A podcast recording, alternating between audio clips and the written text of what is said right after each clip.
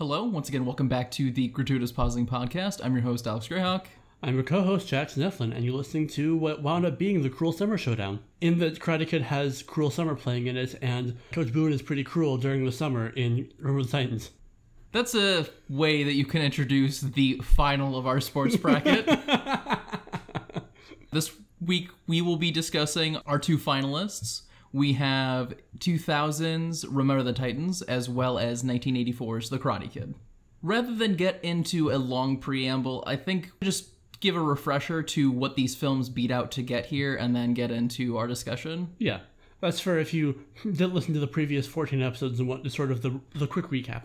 So in round one, Remember the Titans went up against Bend It Like Beckham. And that was hard. Bend It Like Beckham is definitely my kind of movie. Yes. But we both kind of agreed that Bend It Like Beckham wasn't quite a movie about sports. It definitely had sports as a major part of it, but I think that it was about other stuff too, and Yeah. I think that makes it less strong as a sports film. Then in round two, Remember the Titans went up against Space Jam. Which is the kind of competition that our podcast was designed to set up. I know, I love it. It's great. It's wonderful. It's a weird, com- but also you know a lot of a lot of commonalities there. yeah. Then in the semifinals, Remember the Titans went up against Cool Runnings. Mm-hmm. Again, some interesting similarities there. Mm-hmm. But in both of those cases, Remember the Titans wound up being a bit more cohesive as a narrative. Yes. And a little bit more technically proficient. Yeah. And then on the other side of the bracket, we have The Karate Kid. Round one went up against Wimbledon. And Wimbledon, while a great film, just really couldn't compete with The Karate Kid. However, Wimbledon is one that I've never heard of before this bracket, and I'm really glad we watched it. That was delightful. Then in round two, The Karate Kid went up against Blades of Glory. Oh, what a what an unfair match that was. Yeah, the only reason Blades of Glory moved on is because of Slapshot was even worse. Somehow, somehow even worse. And then we get to our previous episode in which Karate Kid went up against Stick It. Yeah, and that's the other uh, other very hard choice. Yeah, that that was a tough cut. Stick It is very interesting and a very solid movie. It kind of came down to Stick It took some risks and unfortunately not all of them paid off. And we also kind of felt that Stick It was only able to take those risks because of the foundation that the Karate Kid built. And with that being the case, we felt the win should go to Karate Kid. Mm-hmm. But again, like very very close, and I think you know n- neither is a bad film. Neither you know, deserves to not be watched. honestly, uh, comparing this bracket to our previous comics bracket, there are very few films here that I would not recommend to watch. Yeah, I mean, you got Slapshot, not worth it. Pen, I Yeah. would not watch. There is a place for Kingpin in someone's movie library, but not the kind of movie library I want. And I would also. You have to be a specific type of person to enjoy Chariots of Fire. I do not think that, that's very much not a general audience's movie. No. And then also Rocky is very important to film history, but maybe not super rewatchable to me. So Yeah, like Rocky and Slapshot definitely have some trigger warnings on them, so uh, be prepared for that.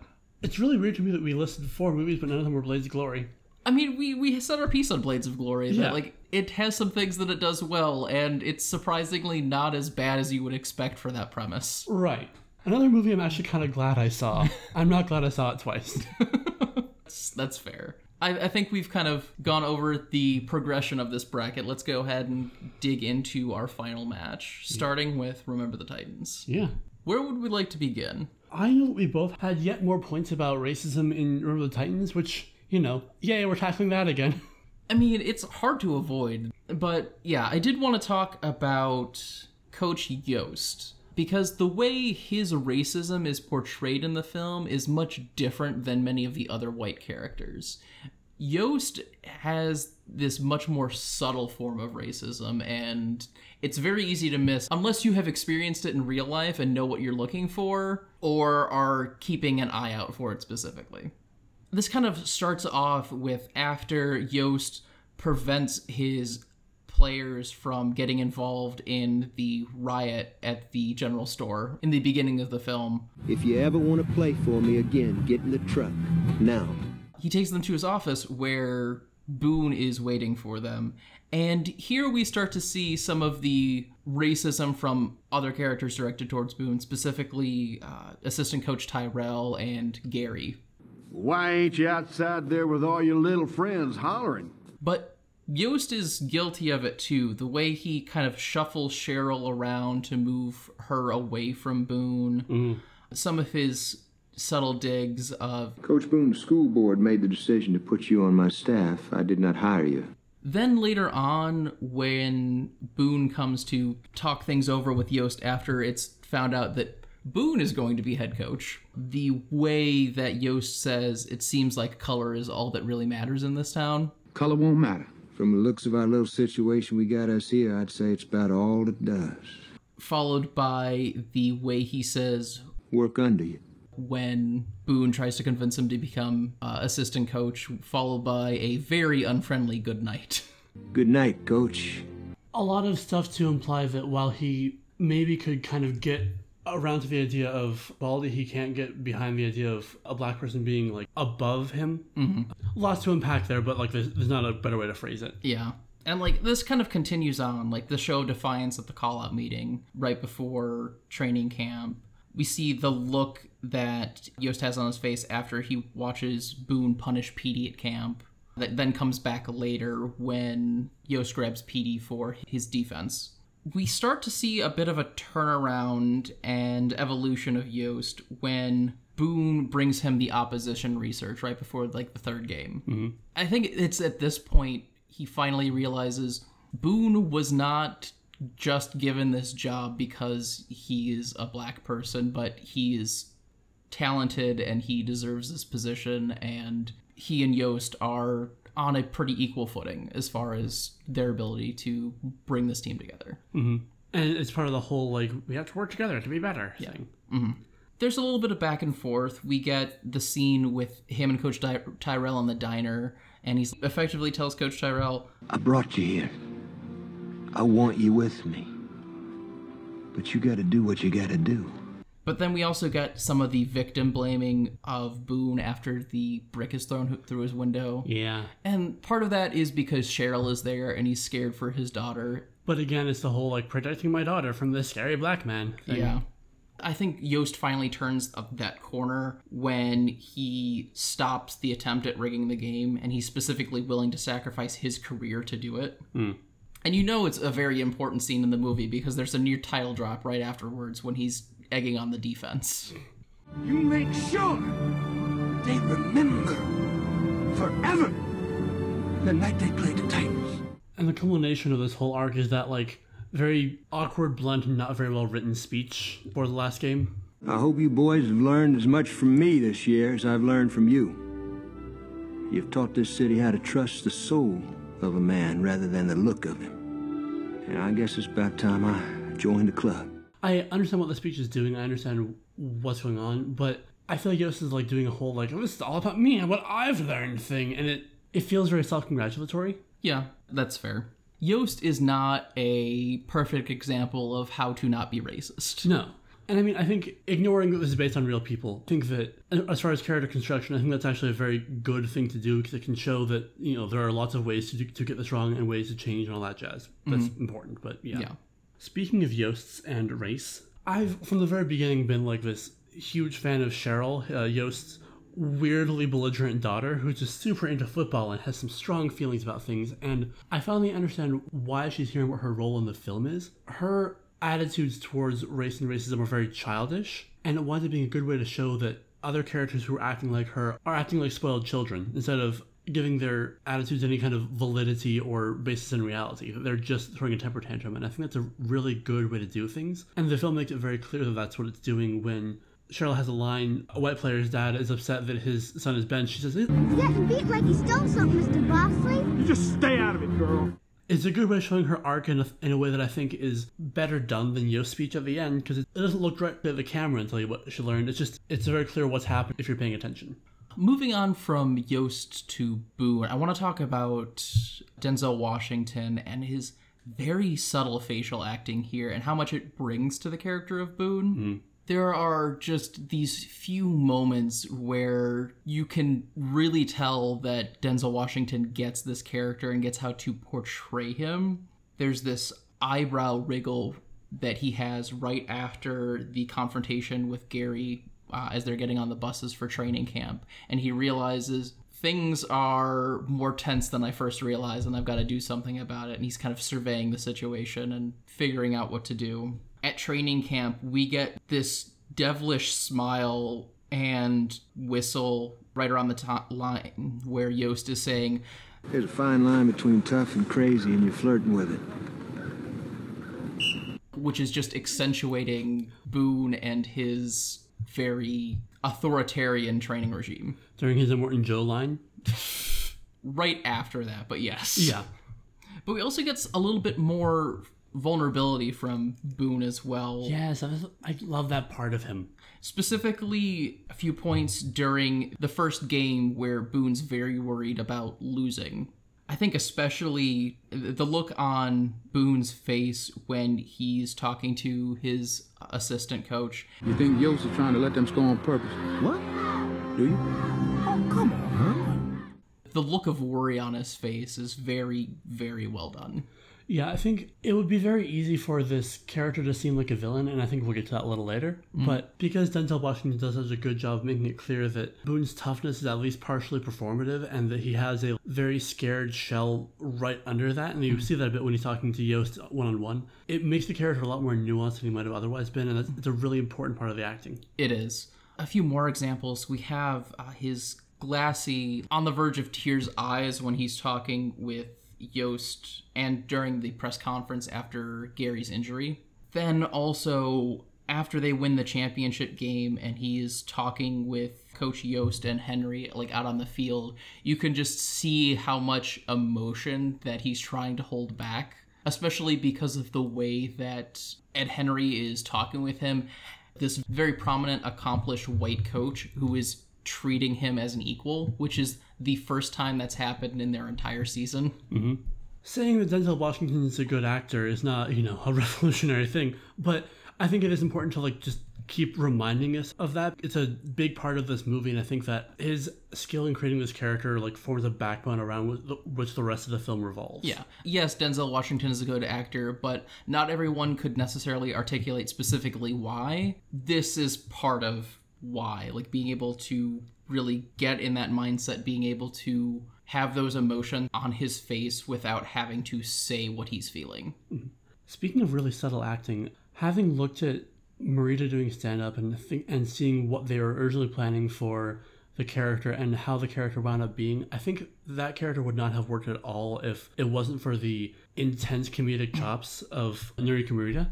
There's a lot of very subtle, funny bits to him. Like there, there's a really good bit where Daniel's asking him about these uh, the Sanders, and he says, Funny you should ask. it's a very good wry line, and he also has a lot of very good face act that brings a lot of humor and puckishness of this character that I think would not have worked if they had gone with this much more serious role they planned. Yeah, there's a lot of knowing looks from Mr. Miyagi that have a lot of impact. One of the biggest ones that I can think of is when Mr. Miyagi comes to fix the faucet in the apartment and Daniel is practicing karate from a book. He mentions, you know, the black eye, and Daniel's like, oh yeah, I fell riding my bike. Mr. Miyagi gives them this knowing look, and Lucky no hurt the hand. Mm-hmm.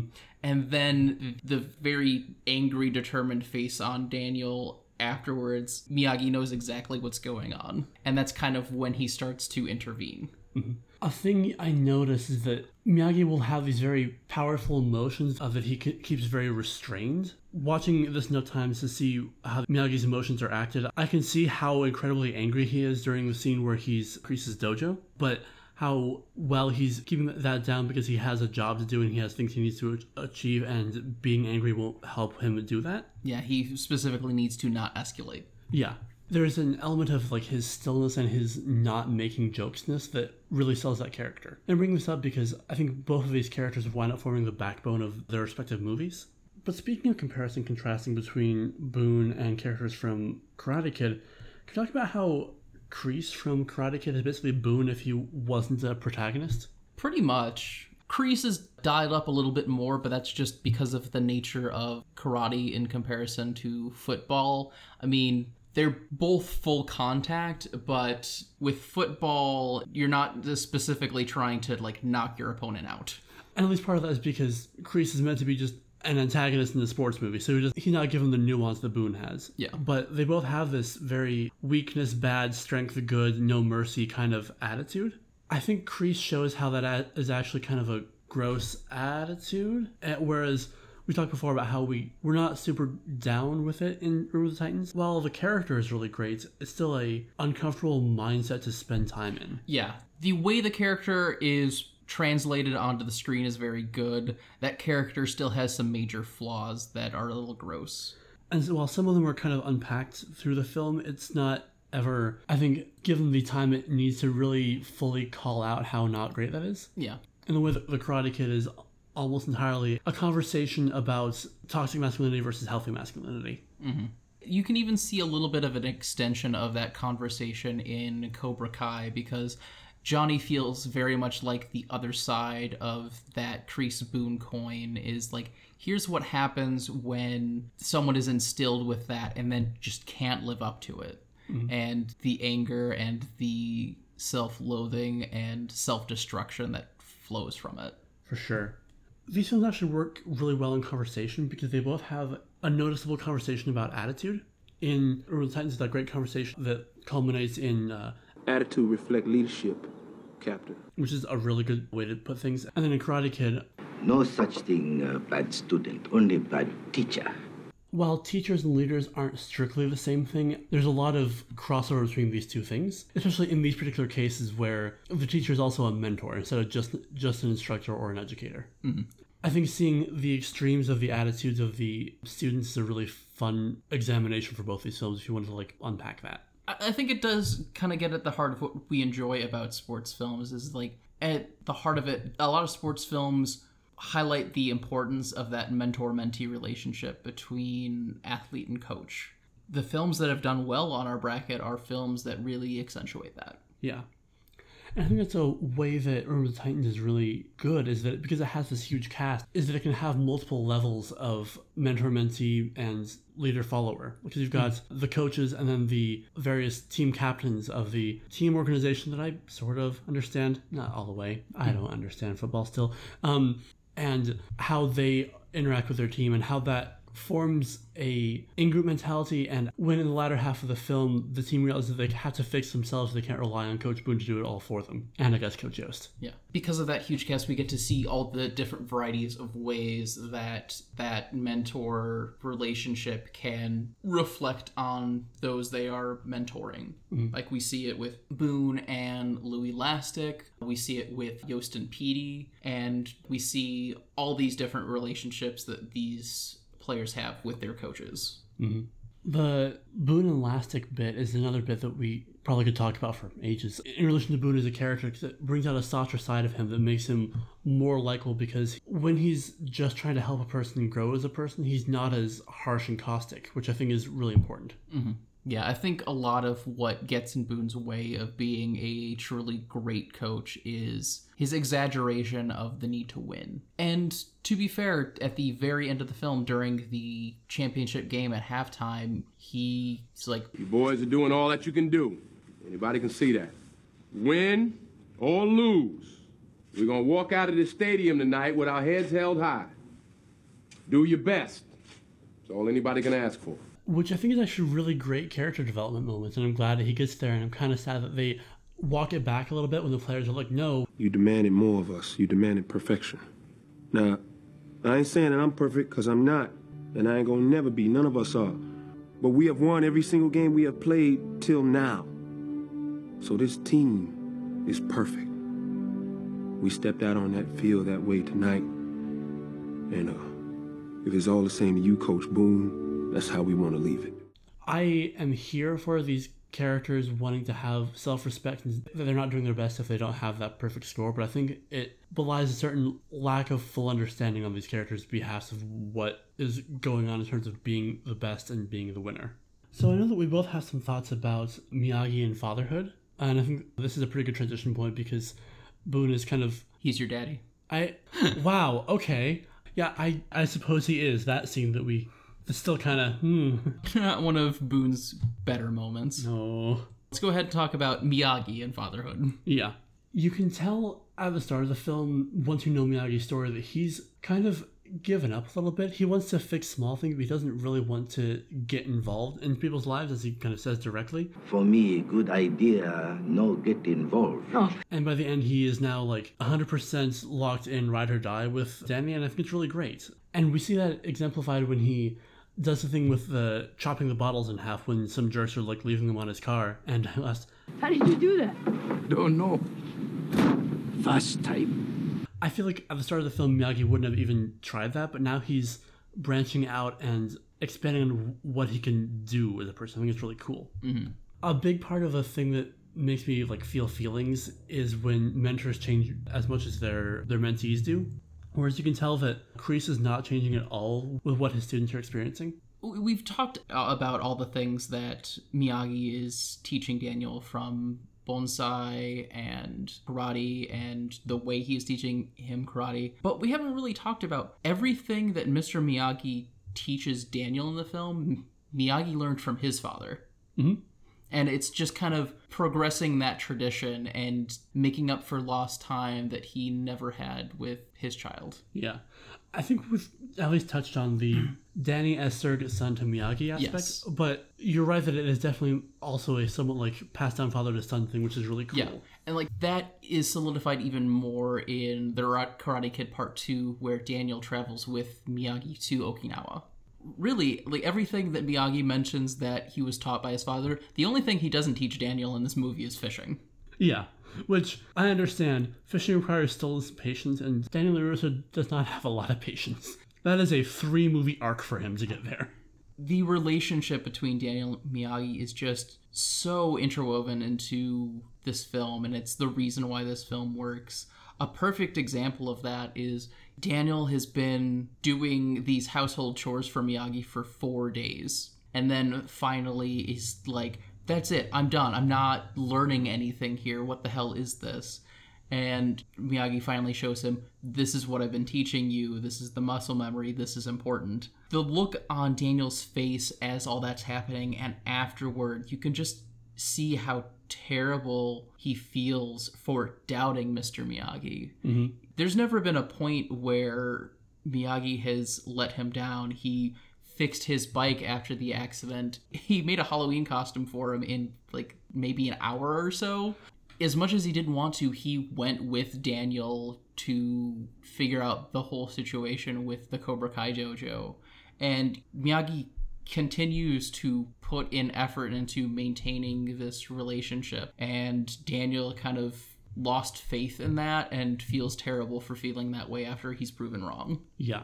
I think there's probably a whole ass essay you could write, and I'm sure someone actually has, about how so much of Miyagi's teachings are also coming from a working class place. The fishing, the mechanic stuff, all the different tasks he's training Danny with are all these very mundane blue collary things as opposed to some sort of like fantastical mystical thing, which I think plays really well into the class dynamics the film is working with. I think it could probably be explored more thoroughly. It's not like Clue or anything, but I like the wisdom of putting in the work is part of it. Yeah, it's very zen in the art of motorcycle maintenance. Yes, that would be a way better way to sum up what I was talking about. That's what I'm here for. Another really interesting thing that I picked up on this watch through is the significance of red in the film. really? So, when we think of red in this film, a lot of people jump to Johnny and his very iconic red leather jacket. Yeah. Uh, and that's what we first see him in, and that is very often what he's wearing when he is antagonizing Daniel towards the beginning of the film. Pretty sure the bikes are red too, aren't they? Some of them are. Yeah. There's also red and black is the color scheme of the karate tournament at the end. But Daniel is also a few times in red throughout the film. But every time Daniel's in red, it denotes that something bad is going to happen. So the first time we see Daniel wearing red is at the beach party, which then leads to the fight with Johnny and losing everything that he's built up over the past 24 hours. The day after he goes to school, he's wearing a red flannel shirt, which is when the soccer tryouts occur, which he loses out on that because of sabotage from the Cobra Kai's. Hmm. He's wearing red when he enters the Cobra Kai dojo for the first time, and then the Cobra Kais ambush him on his way home from the Chinese restaurant. No, he wants to learn karate. Well, there's your first lesson. How to take a fall. Hey, don't think about the pain. We have the red shower curtain at Halloween where he gets his revenge, but then gets assaulted again, this time to where he gets knocked unconscious and has to be saved by Mr. Miyagi. Mm-hmm. He's wearing a red jacket at Encino Oaks when everything goes down and he thinks that Allie is just using him. And he is also wearing a red jacket on his birthday, which is also the same day that the apology with Allie occurs. Mm-hmm. The apology with Allie is a little fuzzy, but it gets to my point. Red signifies something bad is going to happen to Daniel. Red also usually signifies that Daniel is thinking very selfishly, very aggressively, and embodying toxic masculinity. I have a possible way to make the fuzziness of that last scene make some sense, actually. In that scene, I think it's when he finally gets over himself a little bit and realizes that Allie has her own internal life and that she's experiencing. Yeah. You could make an argument that that becomes him kind of mastering redness, for lack of better terminology. Toxic masculinity ceases to rule him and he starts using that. Because you mentioned the karate tournament is very red themed. When Miyagi is saying no to having a fight in Kreese's dojo, he says, like, like, Too much advantage. Your dojo. Name a place. Tournament. And so then Daniel wins in a space that has the red coating, and yet he still succeeds there. So you could make an argument that this is Daniel's mastery over this negative thing and making it his own, as it were. Mm-hmm. Which is a bit of a stretch. Maybe not even intentional, but yeah. But there's definitely a like red bad thing in the movie. Yeah. I can see that. because it's always very prominent where he's wearing red. Like when he's wearing red, it's it stands out a lot. It's either the, the baggy red hoodie or the red jacket, which is usually paired with a more subtle, lighter colored outfit, or there's the red and black flannel. Yeah. Whereas I don't think we ever see Morita or Allie wearing red. No, Allie's usually wearing gray or pink, and Mr. Miyagi, he's usually either in uniform, either his handyman or his former military uniform, or he's usually in like brightly colored Hawaiian shirts. Yep. He has a very good aesthetic. But speaking of Allie, I somehow didn't pick up on the whole she sprained her hand punching Johnny. I love how cool she is. she hit him so hard that she sprained her dang hand. Mean, I know that action movies make us think that like hitting people doesn't actually hurt the person who's doing the hitting at all. When in fact it does, and that can like be a, a problem if people aren't hitting carefully. But still, she hit him that hard. But also, it kind of pairs really well with that not so great line where Mr. Miyagi says, What's the matter? You some kind of girl or something? and then we see what a girl hits like. Yeah. I don't know, diving a little bit more on Ellie, another thing I noticed is that during the beach party confrontation, Johnny blames Allie for everything after the fight, and he br- blames her for the broken radio. And the next day, when she and Daniel are talking, she mentions that it was her fault. I mean, I guess you should have just given it to her. And I really appreciate that Daniel turns around and is like, why? It wasn't his, right? and then Allie realizes, wait, you're right. Thank you. And then we have basically the same thing happen again after the guys are jerks on the soccer field, and she apologizes for that. And he's like, "No, it's, it's cool. It's not your fault." She keeps running cleanup for this this guy who she's no longer dating, which shows like a lingering trauma of feeling like she has to defend this shitty man, which is a thing that a lot of women are trained to mm-hmm. do, and it sucks. Yeah. And then later on, after Daniel is the shitty one and trying to call her out for her actions at Encino Oaks, she's having none of it. She doesn't blame herself at all. That's Daniel's problem. Right. I would definitely wear a like Allie did nothing wrong shirt. I think the film is hinting at where that comes from without digging too deep into it. Because we have that kind of weird scene where Danny's picking Allie up from her house and he like, knocks into a brick as part of the lawn decor that breaks off, and her dad immediately snaps. I thought you were going to have that fixed. And then her mom is very defensive of the fact that she hasn't. I am. I was. I will. I think the film is hinting at some not great stuff happening in that family without stopping the plot to go too deep into it, which I think is interesting. And a lot of times, toxic masculinity can start in replicating how parents are. yeah. Again, we're like kind of seeing some of the leftover skeleton of what may have been more significant narratives for Johnny and Allie. Mm-hmm. But then that pairs really well with how Danny's mom is very kind, very supportive. She apologizes when he calls her out for not asking him about moving. And she only pushes when she can tell he's hiding something and is willing to give him more space when she can tell it's good for him. A perfect example of that is we see how she is when they're first moving into the apartment and she's like no you you, need to make friends go to this party don't worry about helping me unpack tomorrow. I love that scene so much. and then it's after the beach party and you know daniel's going to his first day at school and he has the glasses on she knows something's up. She knows she, he's hiding something and that, that's unlike daniel. Like they have a pretty open relationship. And so she pushes until she figure out what's going on And she pushes very gently at first, and when she can tell that he's pushing back, then she amps it up. It isn't like a flip of the dime. It's a really well done scene. More scenes from this should be taught in film classes so that I don't ever have to watch any more of Birth of a Nation. Yeah, Karate Kid, better than Birth of a Nation. Karate Kid is better than Birth of a Nation. Denzel Washington is a good actor. These are the hot takes you came to, to do this pausing for. Speaking of these characters and how good they are, mm-hmm. I want to talk a little bit about Karate Kid's structure because it's a sports movie that we don't realize has a structural endpoint at a sports tournament until 51 minutes into the movie. so, and this is a weird comparison. Jurassic Park okay. when Jurassic Park was being advertised, it wasn't like, come to this movie, we're going to talk about the ethics of science. It was, come for the dinosaurs.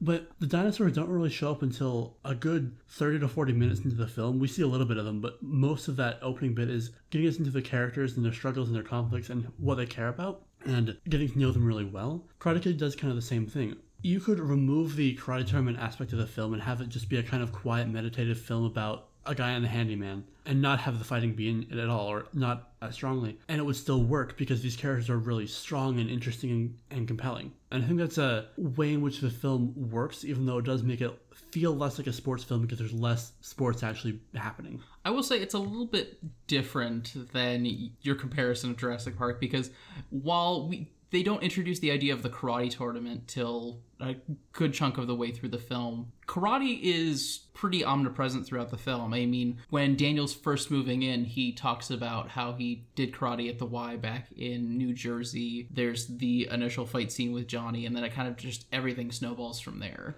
Oh, sure. And I'm a, it might be a little bit of an unfair comparison. 'cause I'm comparing it to uh, Remember the Titans, which has football all time, all all nonstop, basically. Yeah.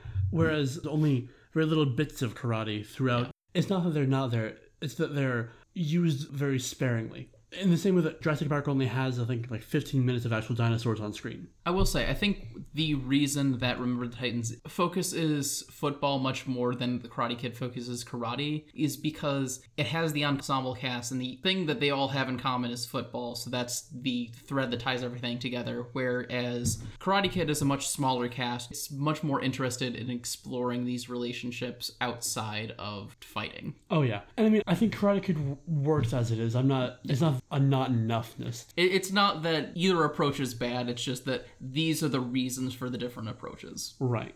Another very small but great thing I noticed this watch through is when we're first introduced to Mr. Miyagi, he is trying to catch a fly with chopsticks. Mm-hmm. All it does is make that later scene even better because it's very obvious that Mr. Miyagi has been trying this on and off for years, possibly decades to do this, and then Daniel just sits down and within five minutes gets it. The frustration that Miyagi has afterwards is even more hilarious and even more understandable. Mm-hmm. That scene also makes Miyagi a lot more hostile because he's frustrated that he hasn't been able to catch this fly, so he's more curt with Daniel than he might normally have been. And that starts to make him seem a little scarier and, and more mysterious. Like, what's he doing with his chopsticks? Is he a madman? Who knows? Yeah. But I think that also ties into the whole things are not always as they seem, and that mm-hmm. this scary, crazy maintenance man is actually someone who's trying very hard to achieve a, a, a very difficult task. Although the introduction with Miyagi there, compare that to the way that we're introduced to the woman on the lawn chair when Daniel's first moving in. Freddie mentions like, She's not playing with a full deck. and Daniel's like, Ah, she's nice. So Daniel has a history of empathizing with those who are thought to be a little out there. And I think that's one of the reasons that Daniel and Miyagi are able to hit it off as well as they are. Oh, for sure. The film is telegraphing to us this this very odd figure, but Danny is, doesn't have quite the same reaction to him because he's otherwise having a pretty good day out.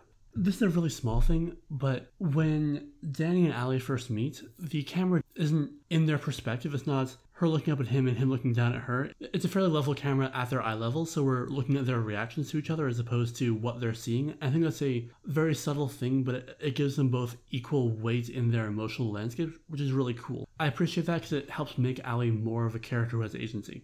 Mm. Having it where the camera's looking down on Allie and up at Daniel, it sets a tone for the relationship that is not what we see in the film. Exactly. And by averting that, it helps emphasize this idea of a very equal partnership. Yes. I think it's about time for the extra innings. And because of the finale, we have extra, extra innings. So, as always, we're going to have the best training gimmick and best training montage.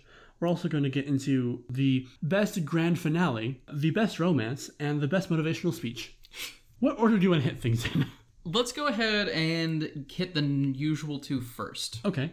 So, what are our best training gimmicks? Well, we have the Gettysburg speech, and we have wax on, wax off. I'm still sad it's not remembering the Alamo as a as a thing, but that wouldn't fit these characters. I'm obviously gonna have to give it to wax on, wax off. It's both not laden with weirdness of the Civil War, but also by sheer chance, I had to clean a lot of tables for a work thing this week and I wound up doing the wax on, wax off thing, and my arms did in fact hurt after that. I understand Danny's frustration more, having done that for presumably like eight hours or whatever, and after having done that, it wound up being a workout, and I, I did feel ready to fight Billy Zabka. that moves us into training montage. Yeah. I think I'm also going to have to give it to Karate Kid here with the training montage right before the tournament for Daniel Solo, the golden hour.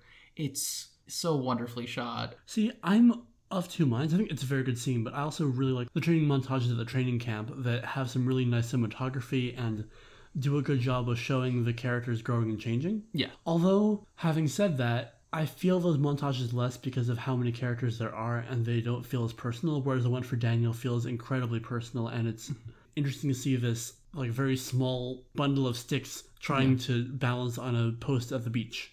Yeah, I think one of the downsides of the training montages in Remember the Titans is very often they are wearing helmets and it's very difficult to tell who's who and get more involved with these characters. You kind of have to think of them as this cohesive unit of the Titans as opposed to individual characters. Mm-hmm. And while I get that's what the film's going for, a lot of the emotional impact of the film comes from these individual character moments. Mm. And the training camp montage comes pretty early before we've really locked into who these characters are. Mm-hmm. So it doesn't quite have the same effect. Yes. All right, so that's two for Karate Kid. Where do you want to go next?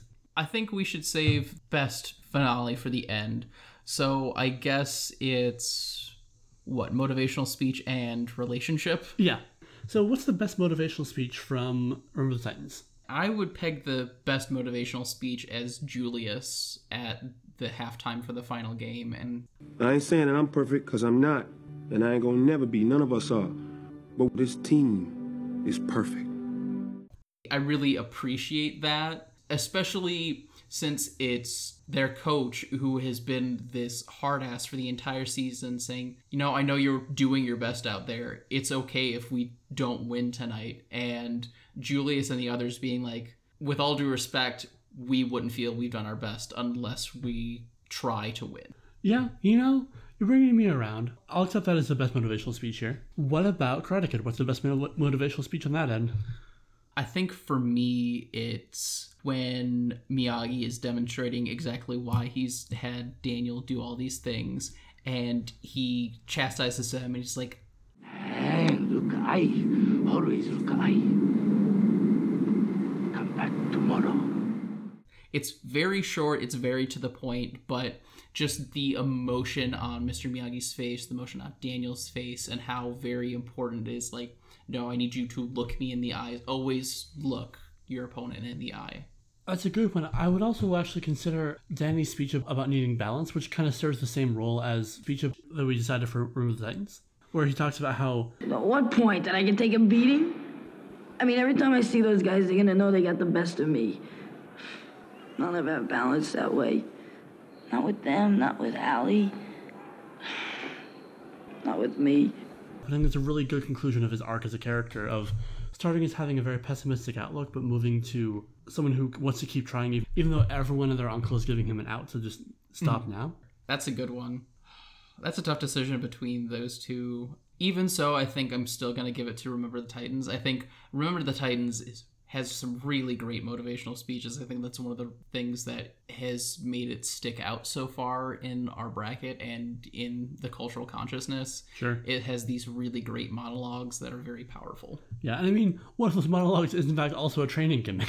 so, Yeah. yeah, that's fair. I'm okay giving it to Titans. That's one of the things it does the best. Mhm. So our second to last category, best relationship. Mhm. So for Karate Kid, we can go one of two ways. We can go Daniel, Mr. Miyagi, or we can go Daniel Allie.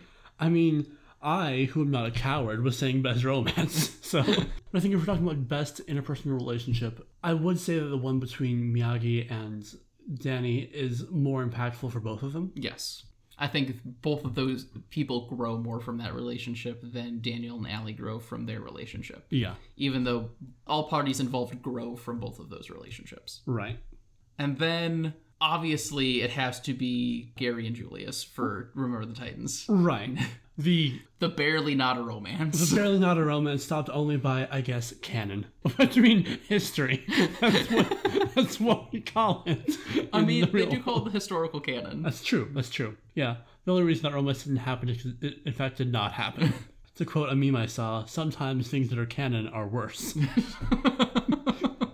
And that relationship is strong for a lot of reasons. One of them being that you can see it forming even in background scenes, and Mhm. there's a lot of times when those two will act as, as a single coherent unit that forms a synecdoche key for their respective groups on the team. Yeah. I think it's really important. Gary listening to Julius and his complaints are what allows the team to finally come together at training camp. Mhm.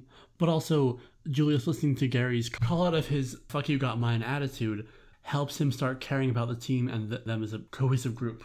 I mean, there's also just great scenes with Ma, would, just give him a chance. Just get to know him. Listen to him for two seconds. How he uh, talks to Julius before he talks to his girlfriend after that one game. it's fine. It's fine. But of these two relationships, being more serious, what is the stronger of the two? And question: How do we define a strong relationship? Actually, no. I, I can answer that really easily. Of the two, who are more drift compatible? Okay, if we're talking about drift compatibility, it's obviously Gary and Julius. if we're going with like the drift compatibility metaphor, Daniel and Mr. Miyagi are just two very different people. They have a very strong bond. They have grown very close. They've affected each other very deeply, but they're still on different wavelengths. You're the best friend I ever had. Are you pretty okay too?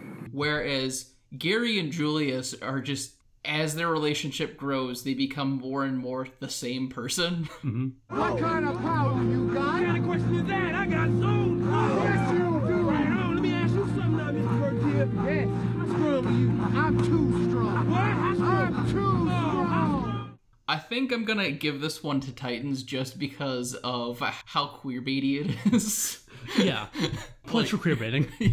Weirdly. yeah, I think that one is mo- is the most very obviously important one. Whereas we're kind of split on Miyagi and Ali for Danny. Yes. So we're tied up right now. So who has the best tournaments versus championship? So we have the karate tournament and Karate Kid, Mhm. where Daniel is going through and winning matches against his abusers. Mhm. Then we have Kreese, who's getting so worried about possibility of Daniel proving himself and wanting to completely destroy his morale, forces one of his students to disqualify themselves in order to injure Daniel so he can no longer compete and has to forfeit. Hmm. Then Daniel comes back from that and still manages to win while injured against his girlfriend's ex and his lead tormentor. Although, quick sidebar, because I realize I haven't said this so far, I'm really glad that it isn't like defeat your girlfriend's ex in order to win her affections, she's already like locked in before that happens. That's yes, really that important. is Yeah. very important. Yeah. In fact, right before the tournament, Daniel's like, "Well, what if I lose?" And Allie's just like, So we'll leave early. Yeah, which is really fun. Contrasting that, we have the championship match in Remember the Titans. So the Titans are going in undefeated. They have just been dealt a huge morale blow with Gary's injury and everything surrounding that. And the first half, they just are getting clobbered. And Petey, after the last game, kind of abandoned everyone and then tries to be on the starting lineup again. Coach Yoast is like, no, you're sitting on the bench this round. You abandoned your team. We get the motivational speech from Julius at halftime. Cheryl convinces her dad not to be proud and ask for help from Boone on defense. And so some of the offensive players move on to defense, like Ronnie and Ellen. And that also turns around with Yoast like, their defense is really good. They know all your plays. You got to give them something completely out of the blue to throw them off. And that's how they are able to win with 17 seconds on the clock after getting control of the ball back when Petey came onto the field to replace Allen. Mhm. Which is also a very good culmination of Boone's arc of having only four plays, do them all the time over and over and over again, and how he's now learned to embrace spontaneity Mm. and losing some control. I'll admit part of this is at least coming from me being more of a fan of watching martial arts than watching football, but Mhm. I think I would give it more to the tournament from Karate Kid. Both because I think it's a little more personal, I think it's a little more tight, and it's if only because of the inherent nature of the one-on-one tournaments, it's easier to see what's happening and what's going on. Whereas I'm still not entirely sure who's who on that field unless the camera is like right up in their faces. Fair enough. I'm actually going the opposite way. I think Titans deserves it more. I think part of it is because they blow past a lot of the tournament in montage. And honestly, I think there it feels like it cheapens the tournament, at least everything before the semifinal round. Mm, okay. Whereas with the Titans state championship game, I really love how frantic it is. I love all the quick cuts. I love the very dynamic camera work going on during those plays and with all the tackling and whatnot, how exhausted the players are. And it really feels like the cuts between Coach Boone and Coach Henry like they're these two commanders who are moving their armies around each other and really equals Hmm. and for most of the game it could be any the come from behind score with 17 seconds on the clock is just phenomenal and also historically accurate Oh, okay, cool. so i think i'm gonna give it to titans so i guess we're split on that final one Hmm, interesting. I guess you could say that they both get like 0.5 points. yeah So my notes say they're both at 11.5 points. That's been tally marks up till now. so I guess it comes down to just which movie is better. My vote is going to The Karate Kid. I think Remember the T- Titans is a tremendous film. I think it does a lot of things right. But part of what brings it down, some of the less great scenes, like the kiss from Sunshine and Coach Boone's character, and the way it lionizes Coach Boone and his very aggressive and toxic coaching style. Yeah, I think that's also kind of what tipped it for me. I think that Remember the Titans is in conversation with toxic masculinity, but it's dealing with so many other things too. Whereas Karate Kid is dealing with that and it's dealing with it in a very thorough way. And I- I think it is a more healthy film if you needed to show one of these two films to someone who needed to grow as a person. Yes. And that's not to say that Karate Kid is all sunshine and rainbows. There are a few parts that do stumble, but I think in general they stumble less than Remember the Titans does. hmm But again, they're both very good. They're both very strong. So this is hitting more buttons for us. Yes. So, Karate Kid, I'd just like to say that you're the best.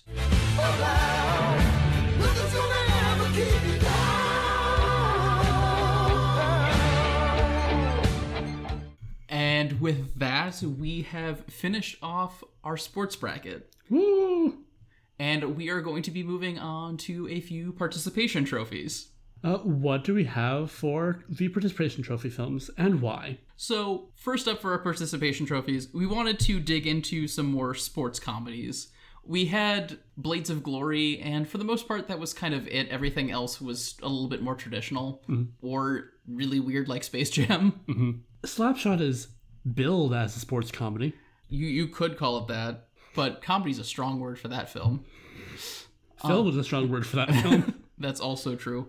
So, in that regard, we're going to be tossing on some more typical examples of sports comedies, and we've also decided that we are still only going to include one sport per for this bracket. So, our participation trophies, we're going to be watching ping pong movie Balls of Fury and curling movie Men with Brooms. because I saw an R rated curling movie, and I'm like, yes, I don't know how I'm getting that under the bracket, but we're watching it. Yeah. Then, for the other participation trophy, we want to do something also very weird. So, we decided that we're going to be doing A Knight's Tale and Speed Racer. Which are sort of sports movies. one is jousting, one is racing. Space racing. We needed something genre y, and all this uh, bracket gave us was Space Jam. Those will be coming up in the next two weeks. Also, right here, I'd like to announce our next bracket. Starting on Friday, the 13th of September 2019, we are beginning our monster movie bracket.